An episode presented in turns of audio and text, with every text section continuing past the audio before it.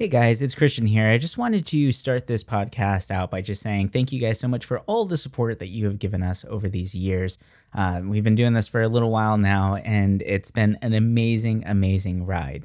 Uh, given that there are some great episodes that we have talked or that we've recorded in the past that we want to share with you guys. Uh, once again, right? So we're going to be doing a couple recast episodes, uh, and it's just mostly it's because our schedules are a little busy right now but don't worry we're not going anywhere. We're going to keep on recording and getting you guys that amazing content that you have grown to love and enjoy as we release them. But don't worry like i said we're not going anywhere. Uh, so sit back relax enjoy this episode yeah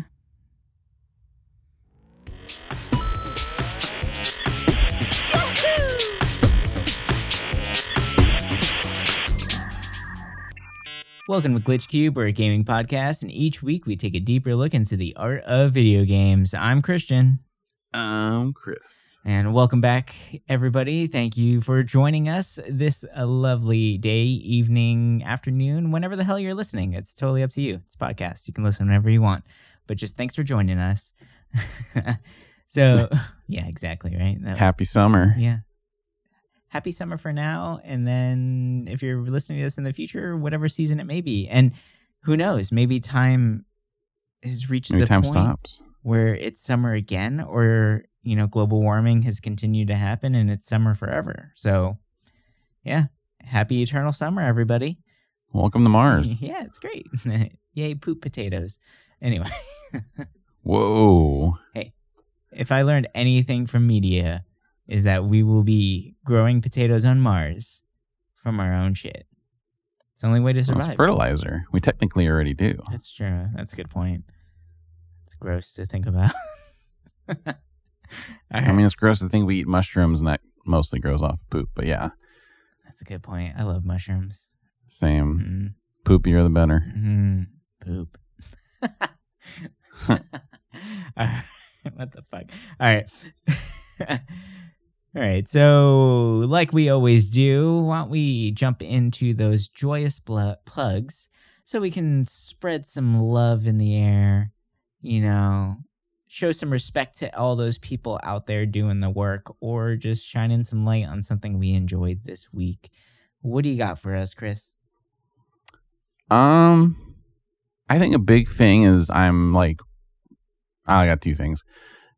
I finally like right at the end of Grandia and it's just it's been such a good experience and i'm i'm really happy with it. Like i haven't been this happy playing an rpg in a long time. It's it's rekindled that little flame i had and now i'm like i want to play through all these old rpgs now. Like that childhood wonder is back and it's like it's weird because it's like you look at it and you're like oh this just looks like your typical generic game but I don't know. It's maybe because it's so different. You know, you're not like, yeah, it's, you know, you save the world and stuff, but because it seemed so innocent, it just feels so different. It's, it's crazy. Mm-hmm. I'm, I'm having a lot of fun with it. Nice. But, uh, I just want to say all these new indie developers and even the ones that have been around for a while, it's, it's crazy what people are doing now, you know, like, yeah looking at all these releases coming out soon and early access and it's just it's it's cool seeing the evolution i guess of like gaming. And i know we've talked on it before but it's it's crazy you know? Growing up you know in order to see a new game you kind of have to play a demo from a disc and usually it never really ran right and it just wasn't good and then when the game came out you almost always forgot about it. Yeah and nowadays, like every game has a demo, and a lot of times the demos, like, well, not all of them, but some of them transfer to the main game. And I don't know. And I'm to get lost checking out all these indie demos soon. And there's just so many out right now. It's crazy. Ugh. Yeah, I mean, it's one thing to talk about E3 and all the big things coming out, but like looking at stuff like Next Fest on Steam, like just getting lost in that catalog, it's insane to see what people are coming out with. And I mean, in my own personal opinion, I feel like looking through that list is much more exciting than watching anything on E3 right now. Like it, it like it's just more interesting to me because it's it's almost it feels like you're going to like Comic Con and walking through Artist Alley, right?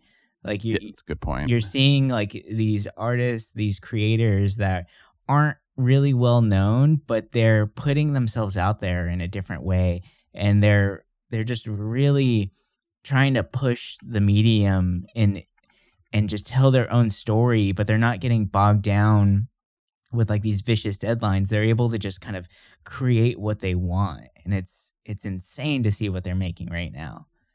So yeah, yeah, I feel like the indie games kind of. I mean, I feel like it's almost usual when it comes to like E3 and stuff like that. They just seemed interesting. Mhm. Like the indie games during the Xbox showcase, Nintendo's, and then there was like indie stuff like not exactly on E3, but they were like their own showcases, and it's just it's crazy. Yeah. It, I'm really excited for that. yeah, it's nuts, man. How about you? You got any plugs or anything? Uh, for me this week, I mean, really, I, I'm just so enthralled and fascinated by all these new little crazy indie games coming out. All these little, like, like you mentioned, like all these new early access things. All these people pushing the envelope. But if I have to really there's something out there that I'm really enjoying. I mean, okay, a little peek into the mind of me. I'm obsessed with competition shows. It doesn't matter what kind of competition show it is. And I just Mhm. found a new one. Um, it's old now. It's like on season four, but I just found it, so it's new to me. Damn it. Um, but uh, it's like I can't even remember the name of it, but it's like the next potter, great pottery maker or whatever. It, Oh. it's a British show. It's on HBO, and it they literally are just making pottery, but it's so interesting to watch people make these things and I don't know. I'm just a sucker for art in general, and then when you throw it into like a competition environment, I love it. It reminds me of like Next British Bake Off, but with pottery, right? Like there's a competition going on, but everyone's so nice to each other, and it's weird to see that. and like, but what they're creating is so crazy because like they have like deadlines of six hours to create an entire like dinner set, right? And it's it's like, oh my gosh, like that's so much work to do.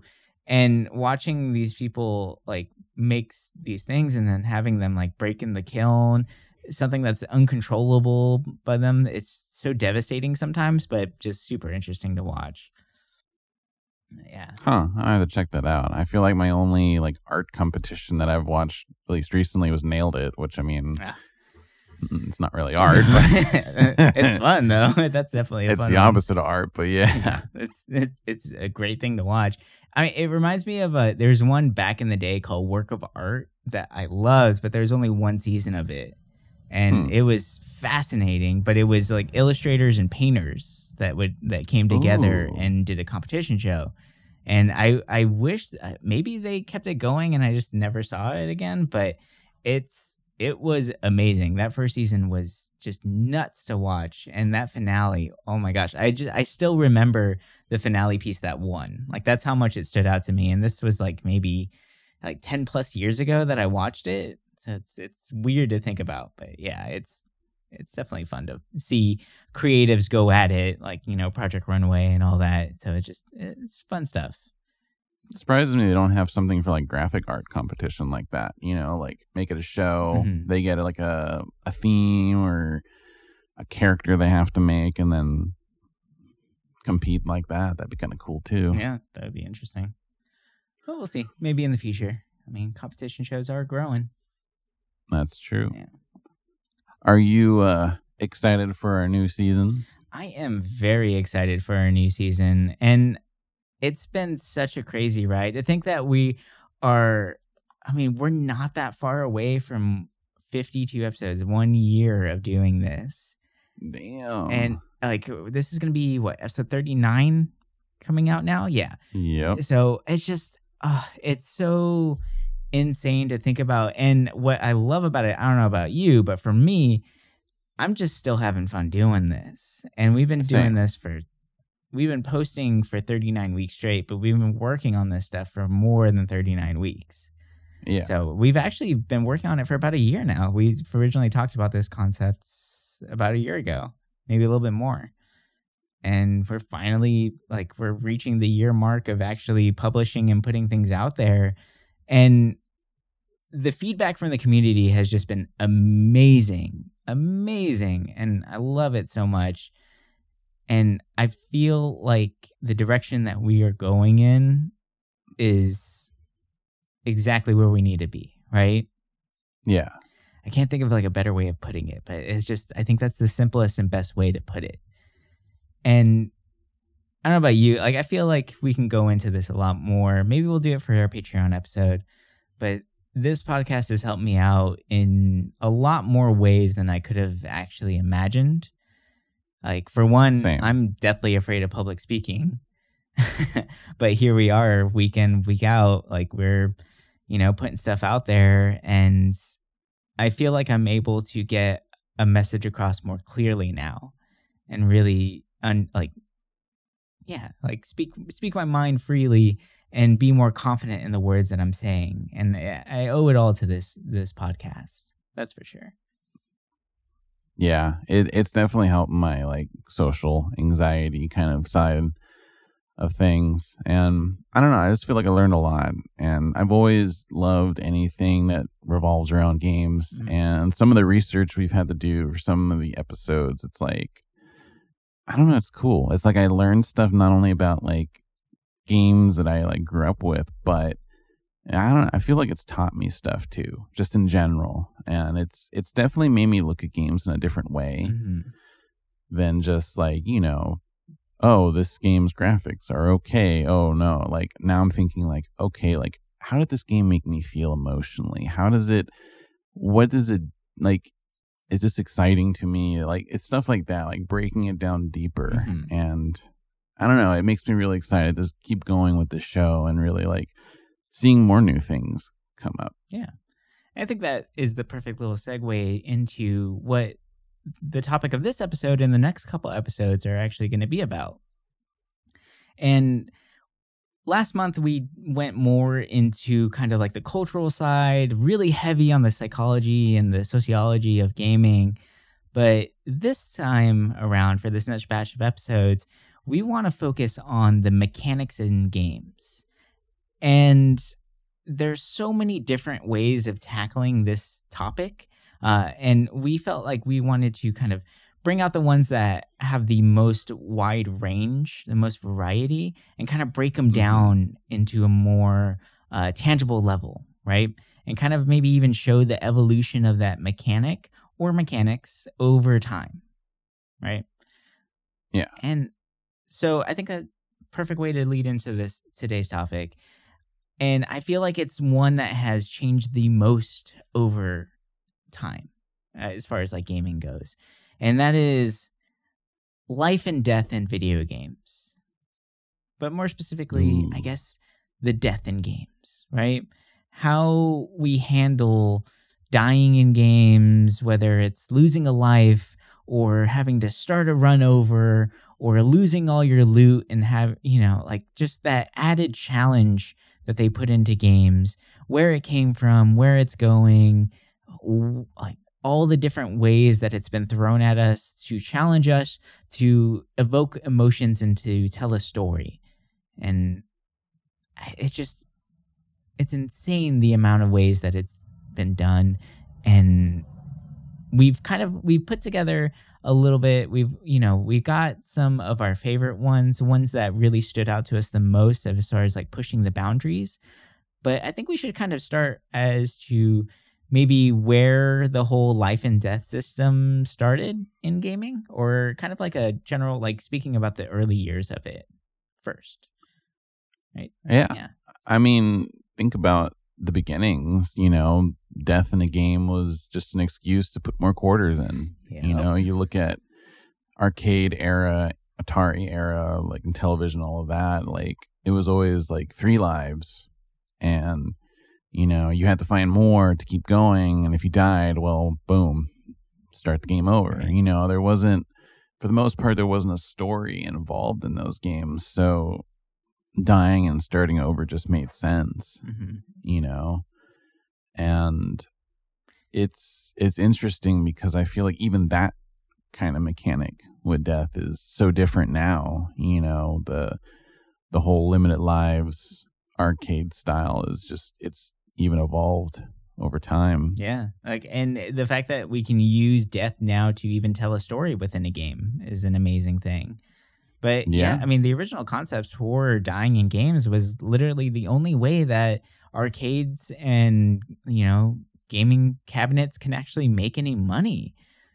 Gamers needed players to die. Like can you imagine if you made a game and put it out there for the world for the, them to play and like the the player just never died. They just were able to go through the entire thing no problem. Like you're not going to have a successful game on your hands. You're not going to have one that's going to catch the or you know, catch the attention of the of the players and keep people coming back for more. When you look back at the games that were really successful, they were difficult games and they were the ones that you know, uh, people wanted to feed their quarters into continuously to either get that high score, to reach the end of the story, whatever it may be. But the whole trope behind it was give them more money so you can keep playing this game, right? And Mhm. the games like it undoubtedly a lot of those older games were just unnecessarily hard right Oh yeah. like uh what was it like uh ghosts and goblins right Oh. Yeah. to this day that game is stupid hard. I don't care. Like that like metal slug metal slug is ridiculously hard in my opinion. It's just like so much going on. And it God, I love them though. they're great games. They are amazing games. But if you look at it if you think about this right if if those games were easy and people were able to kind of just breeze through them no problem then we probably wouldn't really know about them today. We wouldn't be speaking about them. It's the challenge that got people excited. Yeah. and then we start seeing these game cabinets these arcades going on to home consoles and entering the home. Well now I feel like that's whenever we start seeing kind of some evolutions in the ideas behind death in gaming and where it starts changing, right? You no longer need to make the player continuously feed you quarters. You have them buy the system, and then now it, they need to actually enjoy the game. So you want them to kind of get through it, right? You don't want them to get stuck at some point and then just get frustrated and never play your game again. So you have to start kind of creating some interesting tropes some different ways of handling it. And some games did it very well, right?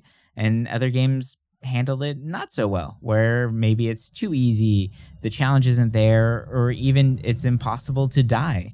Like, uh, for instance, if you look at Prince of Persia, one of the Prince of Persia games, not, it's the, it's just called Prince of Persia. There's no like subtext to it, but it was the one I believe was on the PS3 where Mm. you like it's a crazy parkour game artistically i thought it was amazing Sands of Time. it wasn't sands of time it literally was just called prince of persia which is really Oh. confusing right Hmm. but every time you would fall off the stage your partner would literally grab your hand and throw you back up on the stage Huh. so when it came to like falling to your death, there was no like hard reset, go to a checkpoint, whatever. It was seamless.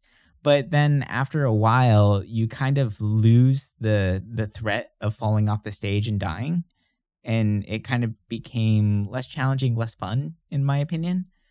I still beat the game and I Mm. enjoyed it. It was still really good. But it felt like that just kind of took away that that risk, right? There was no yeah. there was no chance of like, oh no, if I if I don't make this jump, then I'm screwed. No, if you don't make the jump, guess what? She's gonna fly out into the sky because she's magic, grab your hand and fling you back up, and then you're both good, and you can just keep doing it over and over again. So It, it feels forced. yeah, And something I've noticed with games now, which it's a cool feature, you know, with the accessibility side of it. Um, you can turn on like a god mode or have infinite lives, Mhm. stuff like that. Like I know, like in Ratchet and Clank, you could have it where you don't lose health, you don't run out of ammo, and I mean, for that game like that, I mean, it's it's already an easy game, but I think my my first experience with that kind of sys like style was with Control. Mm. And I hate to say it, but I did play it on God mode where I didn't lose health. but in a game like that, it almost worked in a weird way because you have these like superpowers and it just makes you feel invincible. And As you should. I enjoyed the game. And even though I had that where I didn't die, I was like, this is really cool. Like, it, it felt good playing it like that. And I mean, yeah, I mean, the game's not, like, it's not difficult, but it just, it made it more enjoyable. And I was able to enjoy the story without having to worry about dying or anything. well, it's like and playing it a just- Superman game where, like, if you get punched too much, you die. Yeah. It's like, well, okay, no. right? Like, that just doesn't make any sense.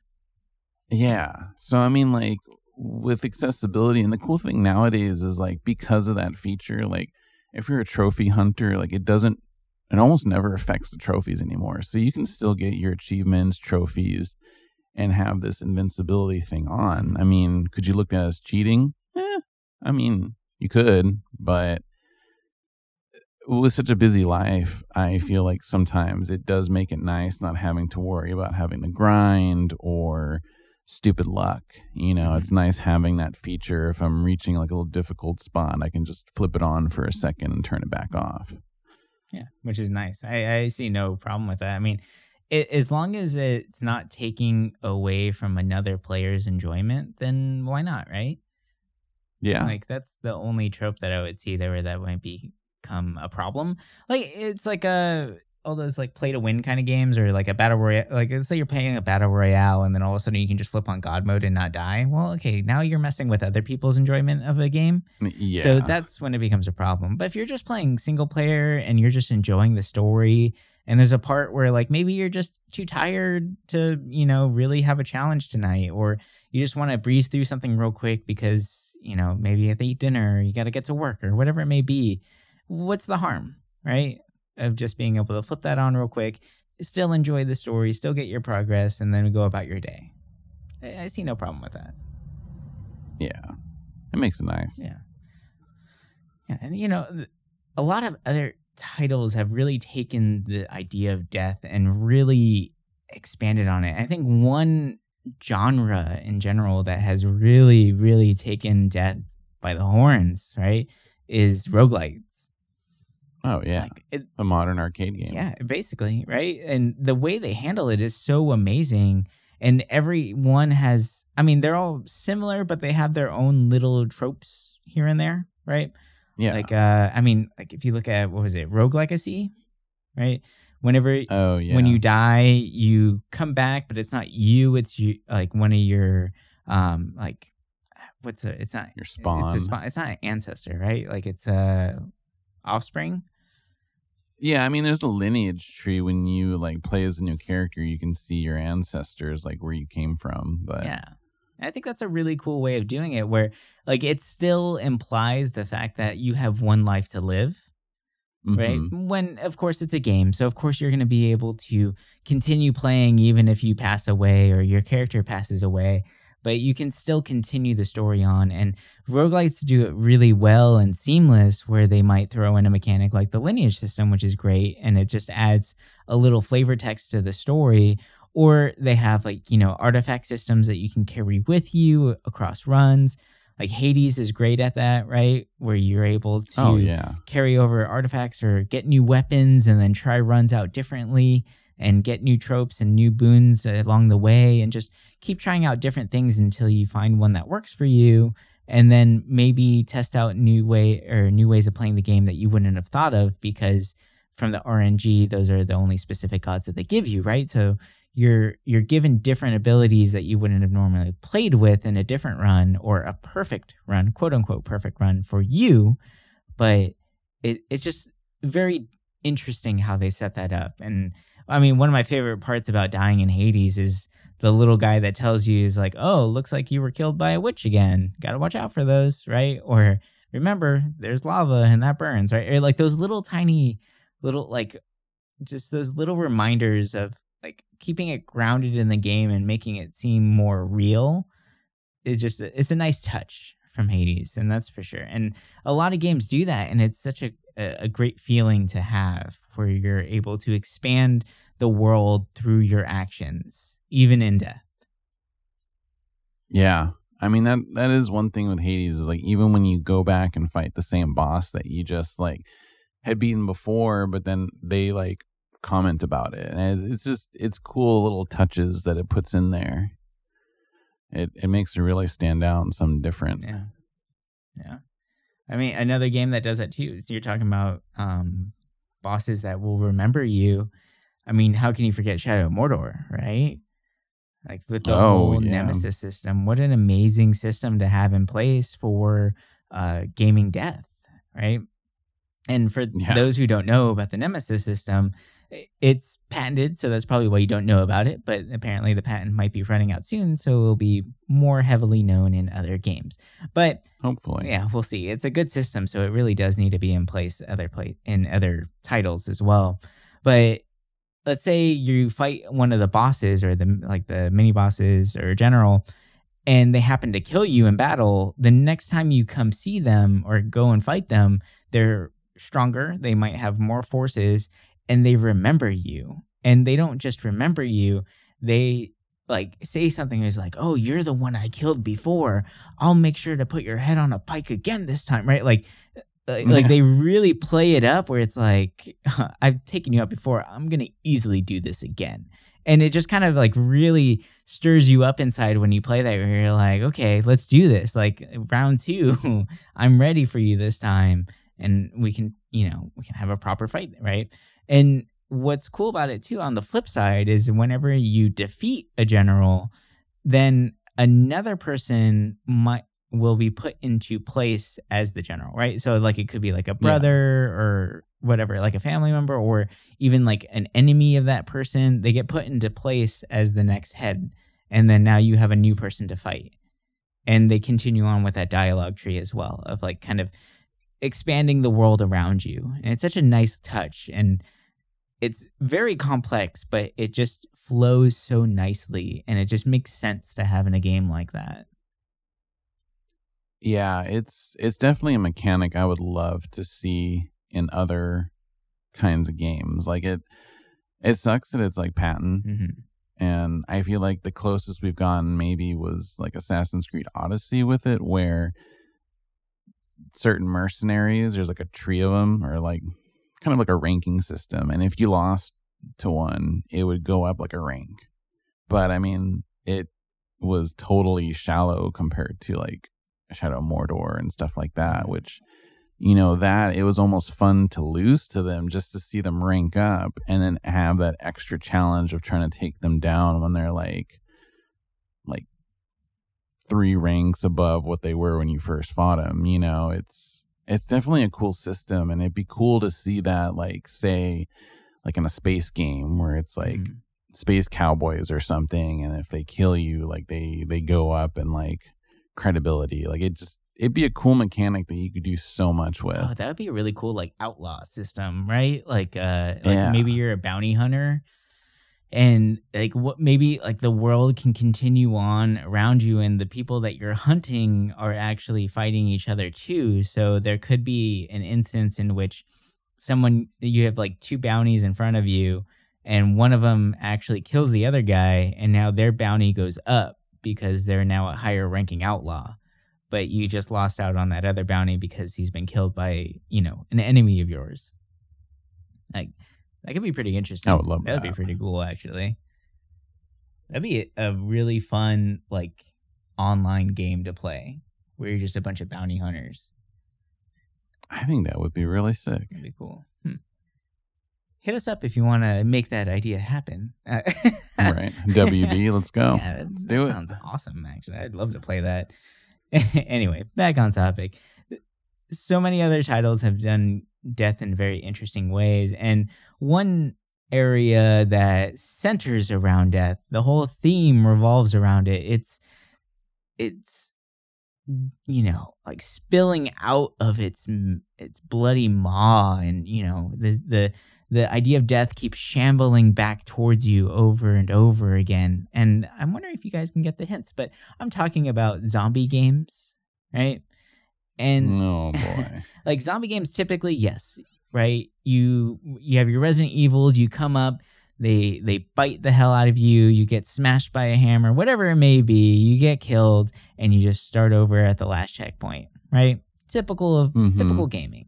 No real big like evolution in the field. innovative. Not not innovative at all, but it's something that we're comfortable with and we know. Now, the game ZombiU kind of took that and flipped it and made it really feel like you're in a zombie outbreak. So in ZombiU, they have a very interesting mechanic in which when your character dies or actually gets killed, they turn into a zombie, right? And then you Mhm. now play as a different character.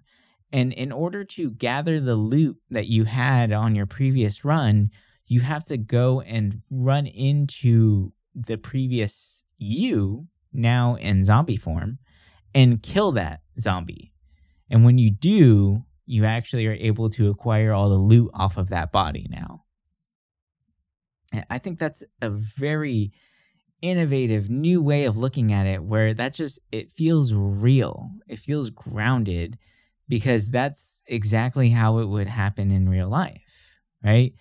Yeah. if you take Chris Redfield and throw him out there and he ends up becoming a zombie, well, he's not just going to instantly, you know, package up all his grenades and ammo and send it to you in a nice little FedEx box, right?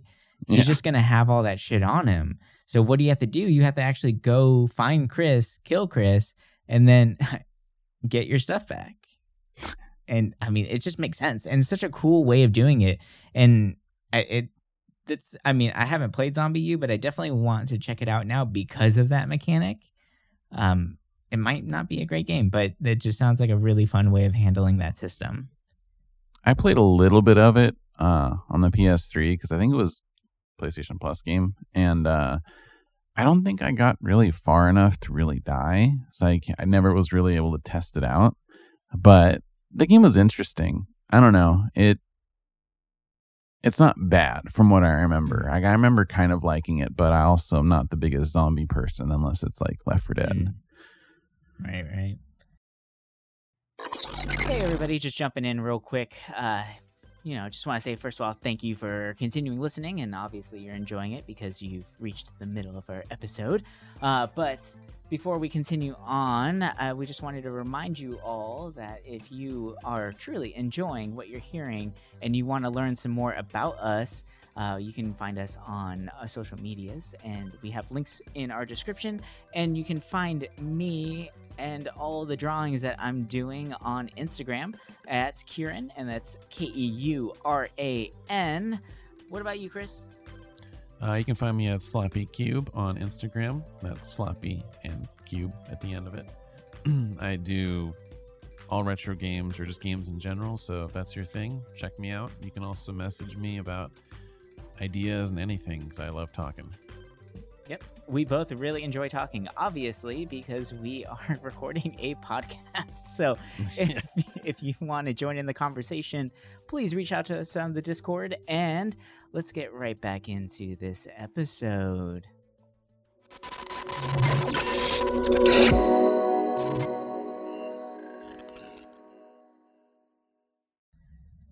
Now, talking about retrieving your loot, I mean, we can't talk about retrieving loot without talking about the Souls games. Oh yeah, Ugh, you, you gotta. yeah, I mean, if you want to talk about dying, oh boy, you got to talk about Souls games. Like these games are just insanely hard. And if you have been living under some sort of rock and you have no idea what a Souls game is, it is whenever you continuously put your head in a blender and hold down the pulse button. No, I'm just kidding. Uh, it is they're they're amazing fantasy games that have really deep lore but they throw that lore out the window and just put really ridiculous challenges in front of you where you have to have amazing twitch like reflexes in order to learn all of the different tropes and the fighting styles of the enemies that they place in front of you in order to survive.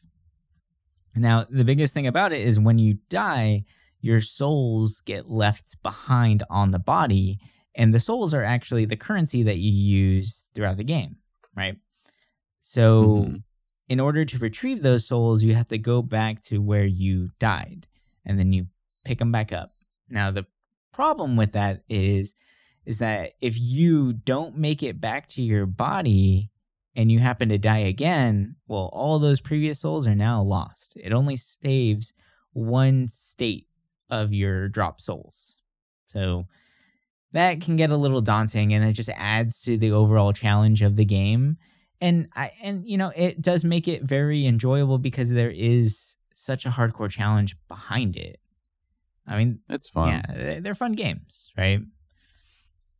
I don't know. It, I uh the thing with Dark Souls is like every time I play it, I'll play it for like a week and then I won't play it again for like another few months and it's like now I'm at the point in the first game where I'm like I think more than halfway through it and I'm like I want to go back to it, but I feel like I'm not as I spend a lot of time learning how to like really play it well mhm. and going back to it, you just start feeling rusty. Yeah. But something that I like, and I mean, it's another, I guess you could say it's like a Souls like, was like Hollow Knight, where when you die, your your little spirits are where you died, but you have to also fight like a little black shadow version of yourself who is easy enough, but it has an extra challenge of trying to get your stuff back as well, right. which I thought was kind of cool. It it makes it kind of interesting. Yeah, that's a really nice mechanic. I like that. I love Hollow Knight. It's such a great game. The art style is just beautiful. Uh, hmm yeah, it's actually one of my favorite visual games for sure. Yeah, that that art is just nice. Yeah. Yeah. Oh boy. Oh boy. so Speak- yeah, go ahead. Go ahead. So speaking about like kind of going back for like progressing the story and stuff like that, uh, there's an older game that I kind of want to talk about where I played it on the PS2. I, I guess it came out on the Wii too, or Wii as well. And Wii too? I think we don't talk about the Wii U here. Um, uh, talking about Baroque, which was a game I randomly picked up one time. Uh, I never knew it existed growing up, and I saw it was an Atlus title for cheap, and I was like, "Oh yeah, I'll, I'll pick it up." You can't really go wrong with Atlus games, and uh, it's very different than what I thought it would be. It's um, it's got kind of like a roguelike system to it, where you're in this tower and it's kind of like a one life feeling to it and action rpg kind of style to it and in order to progress certain parts of the tower you actually have to die Mm. and you know you don't really know that until later on so you're going to be like stuck and you're like oh hey like i need to it's like mandatory to die which is interesting because i feel like you don't really see that in games yeah. you know it's it's different especially for back then too like that's really trying something different Yeah. It's it's a trope that's not really used commonly in games because I mean, like so many people don't want to think about having to die in a game, right? They they want to win. Everybody wants to win. Everybody wants to be the hero of light. Everybody wants to be the champion of the game and just make it through and just muscle their way through everything, every challenge. But there's something to say, like say about you know using death as a tool for progression and it's a direct reflection on life itself on our everyday lives. Through loss we learn the most right? Mm-hmm. And without loss we don't learn from mistakes of our past or don't grow or don't push ourselves or you know try and develop things to better the world around us. If you imagine a world in which you know no one died then the idea of trying to solve a lot of our problems whether it become like uh, as far as like agriculture or anything like that or sanitation you know city building even like that there's no reason to further develop those things because there's n- like we've reached a point of like status quo right like there's Yeah. no way of progressing And actually, there's this uh, little game. It's called uh, iOS Puzzler that takes that concept too, which is really interesting to think about. Where you have to actually, like, let's say there's a, a spike trap in front of you, right? And you have to jump Mhm. across it, but the jump is way too far for you to make it. So what you do is you jump and basically sacrifice one of your your character, but the body stays behind. So then Huh. that way your your predecessor or your ancestor or their offspring or whatever it may be, the next player can come up and use your body as a new platform to get across that trap. So now they're able to make that jump because they're able to jump on your body and then, you know, jump the rest of the way. So it's it's a much simpler, it's, you know, very geometric shapes. It's just squares and triangles and things like that. Um, which I guess you could say that of all games, but it's very simplistic in its nature. Where it's literally just you're just a square that's jumping around. But it, it's cool to see that idea of using past lives to test, to learn, and to progress. So, something to, That's kind of a cool mechanic. yeah, Sacrificing yourself for the next playthrough. I like that. yeah, something that I think needs to be used a little bit more. And it, I feel like it adds to, even if there isn't like a story behind it, you can make a super simpler, simple puzzler. I feel like it, that just creates world building in its own sense, right? Like maybe the ground you're walking on is just a series of stacked bodies that you would never really know of. But I guess that's kind of true with what we're doing now. We're walking like when you walk on a beach, you're just walking on a bunch of cell or shells that have been pulverized, which were, you know, living creatures or right like it, it- you're walking across past lives no matter what. So it's That's kind of deep. yeah. I thought you were gonna like play on that, like you were saying, like walking on cells. I'm like, well, yeah. I mean, I guess the the body does shed. Yeah, no. you are kind of walking on dead cells true, right? I mean, look at dust around you. It's just dead cells. It's gross. It's everywhere. Man, our past is everywhere and we're just stomping all over it. but as long as you learn something, I guess that's all that matters. That's true. Here for the journey. Yeah. Uh, a little kind of segue. Um, something that I've realized recently. and This is more so with RPGs. Uh, recently, with playing Grandia, I noticed that it had like the old school RPGs had that one thing that I hated about them, where if you didn't save for a while and you got it stuck in a fight and you died, it would be at the last save point. And I gotta say, I for, I don't know when the evolution happened where it's like continue or retry the battle, or you know, obviously quick saves kind of or auto saves kind of change the game, but having that feature of at least restarting the battle before giving up is such a nice feature Yeah. in RPGs now, like it sucks, dude, when you're like going through a certain like dungeon and the only save point was at the beginning of the dungeon. You've already spent like 40 minutes going through it. And the boss is just this like supreme being that wipes you out. And you got to do that a whole 40 minutes over again. It's, it's Ugh. exhausting. That's- yeah. yeah. And I mean, I get it. The challenge back then, like, yeah, you just grind, but I don't know. It it's such a nice feature now in games where you can at least have like a second chance or have the options, you know. Yeah. I, I think the worst is whenever you go up to a boss fight and there's like a really long cutscene beforehand and Mhm. then you die and you have to start over at the last checkpoint and then you have to rewatch that che- that cutscene all over again and just keep doing it until you beat them. Oh god. Yeah. I remember that in Final Fantasy X fighting Sin and Jecht at the end. Oh my god. I I can't tell you I forgot how many times I died, but having to rewatch that freaking cutscene over and over again and it was so long. Like I almost put the controller down and just gave up for how long it was, but I persevered and I beat it. Yeah, those like unskippable cutscenes were daunting. oh gosh. Or when you're fighting a boss that you're not supposed to kill, that you're supposed to lose to, but you're like giving it your all, using all your items and your spells. I hate that. Only to find out you have to lose. It's like, oh come on, like give me my items back at least. Just make it a cutscene. Just make it a cutscene.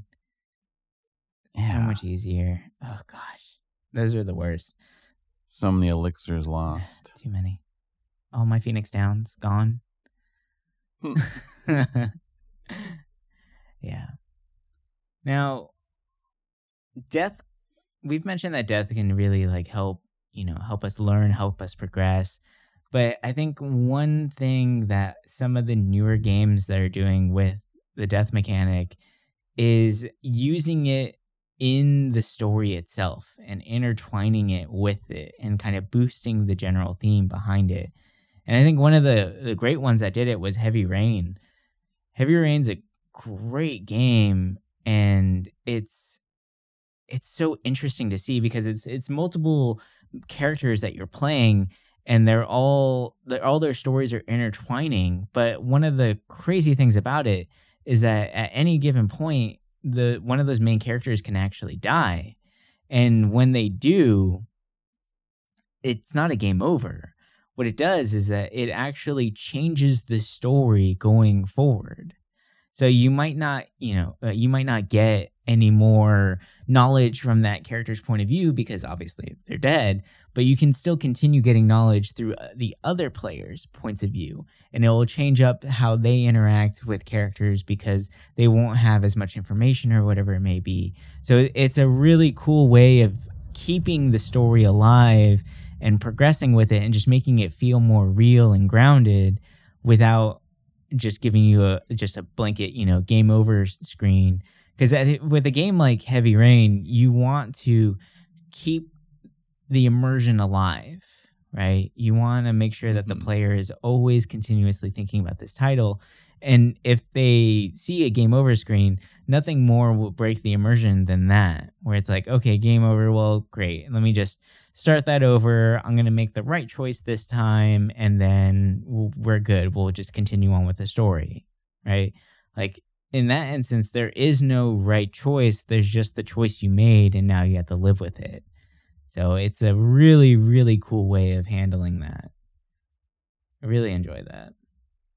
That's different. I've never had the opportunity to play Heavy Rain. It's I have it, but I just never touched it. I feel like I really should now, just because it sounds so different. yeah it's it's a cool way of doing it that's for sure. Yeah there's so many different ways of handling that but i mean like even like what is it? Uh, hellblade. Hellblade has such a cool way of handling it. So for those who don't know about hellblade hellblade is an amazing game in which you are a female protagonist that is uh, i think her name's uh what was it Senua. Senua, yeah. Where you're trying to, you know, basically just avenge your lover's death, right? But y- the way it is, the way it was designed, it's actually a game about schizophrenia and mental disorders. And when you die, like as your character is going through, it's like kind of like cutscene. It's like mini cutscene at least of its death of their death. Um, you kind of are thrown at this weird camera angle in which you are now watching yourself die.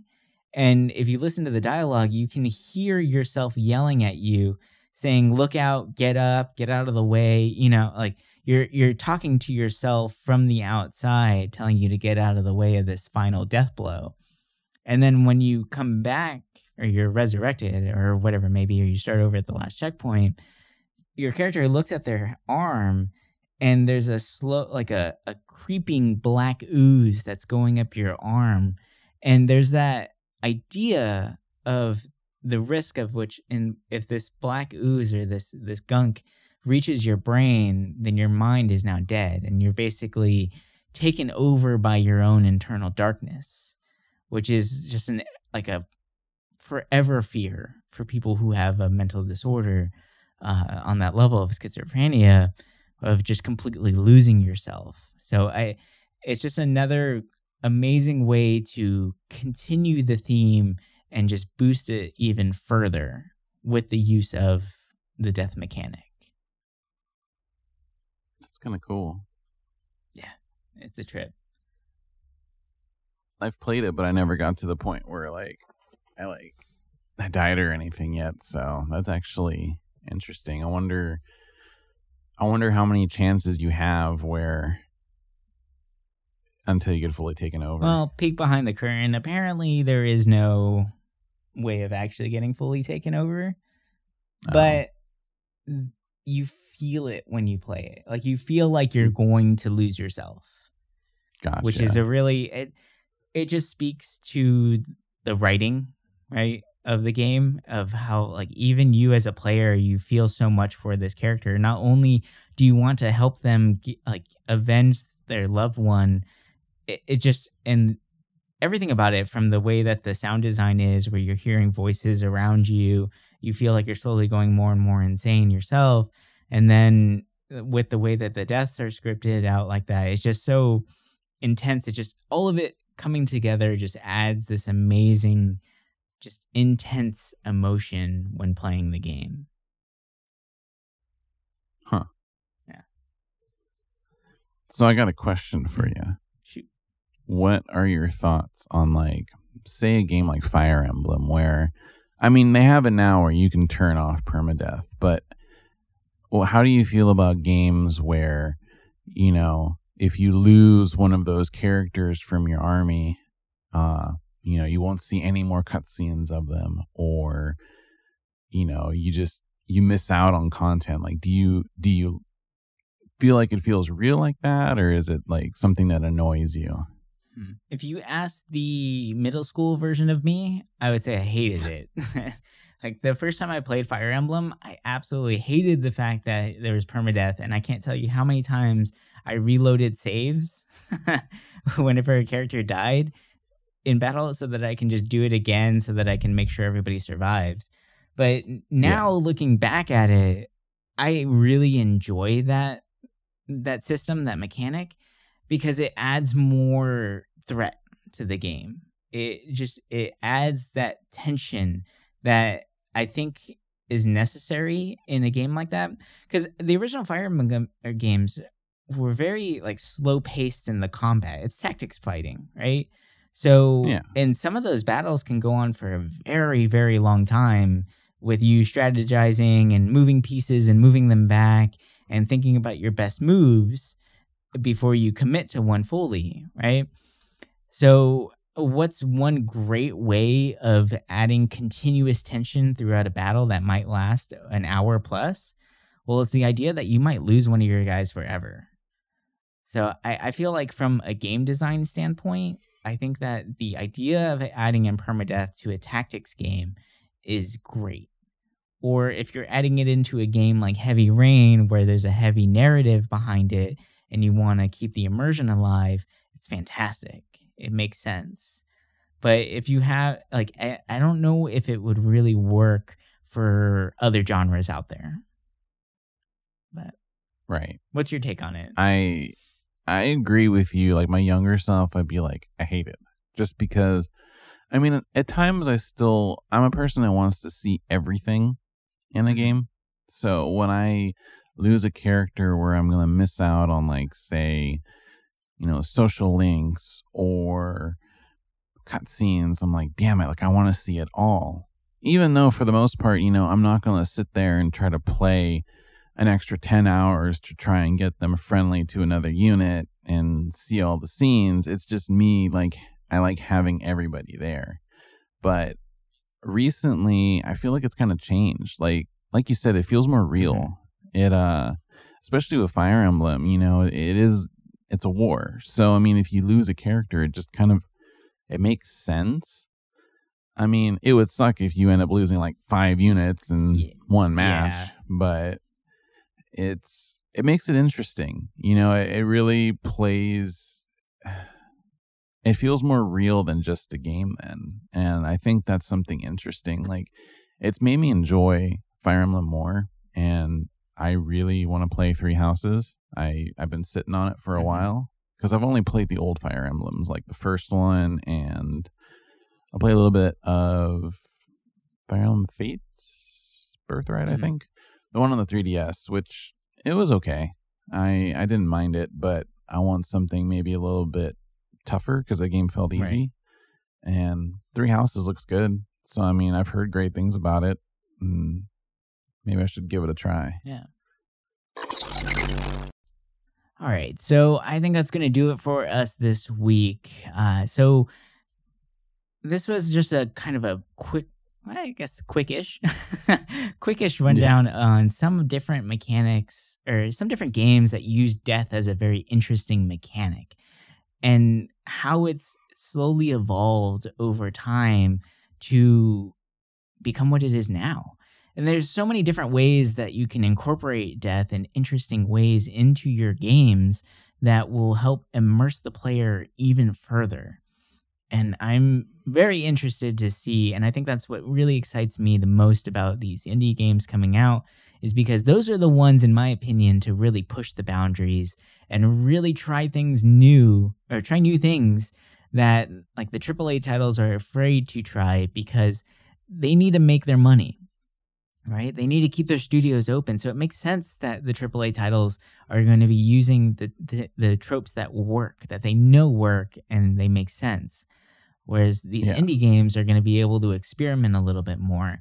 And I feel like we've been able to see a lot of experimentation in multiple different mechanics, but I still feel like Death is one that has some more really, really crazy things to come from it. And I'm really excited to see where this medium takes it and how it can be incorporated into our own day to day lives. But yeah, so this is our first episode in this little tiny, in this little season of uh, game mechanics. And we're to continue on with this trend. And uh, yeah, we hope you guys liked it. We hope you enjoyed. If you did, make sure to click that link below. Go to their link tree. We have the links to all of our socials available for you guys. Make sure to hop into the Discord uh, and join the conversation. If you got questions for us, ask away. We're open books. And if you have a recommendation for a mechanic or an episode that you want to hear in the future, make sure to hit us up and let us know because we'd be more than happy to discuss it and maybe even discuss it with you. You never know, right? Uh, and Hmm. please, if you guys can, we want to say thank you so much for the love and support that everyone has already given us. And this community is such an amazing place to be. Um, and, you know, we would be completely different people without this show and being able to talk with you guys. But if you want to be able to support us a little more and help us, you know, keep making such fun content for you guys, uh, make sure to uh, become a Patreon. We have multiple things available for you guys. You can check it out. Some fun stuff in there, some little things that you might not even think about, but it definitely does help us out a lot. So please consider that if you can. Um, and if you can't, that's okay. We love you still too. So don't worry about that. Uh, but yeah, so that's going to do it for us this week. Thank you guys so much for listening. And uh, bye. Bye.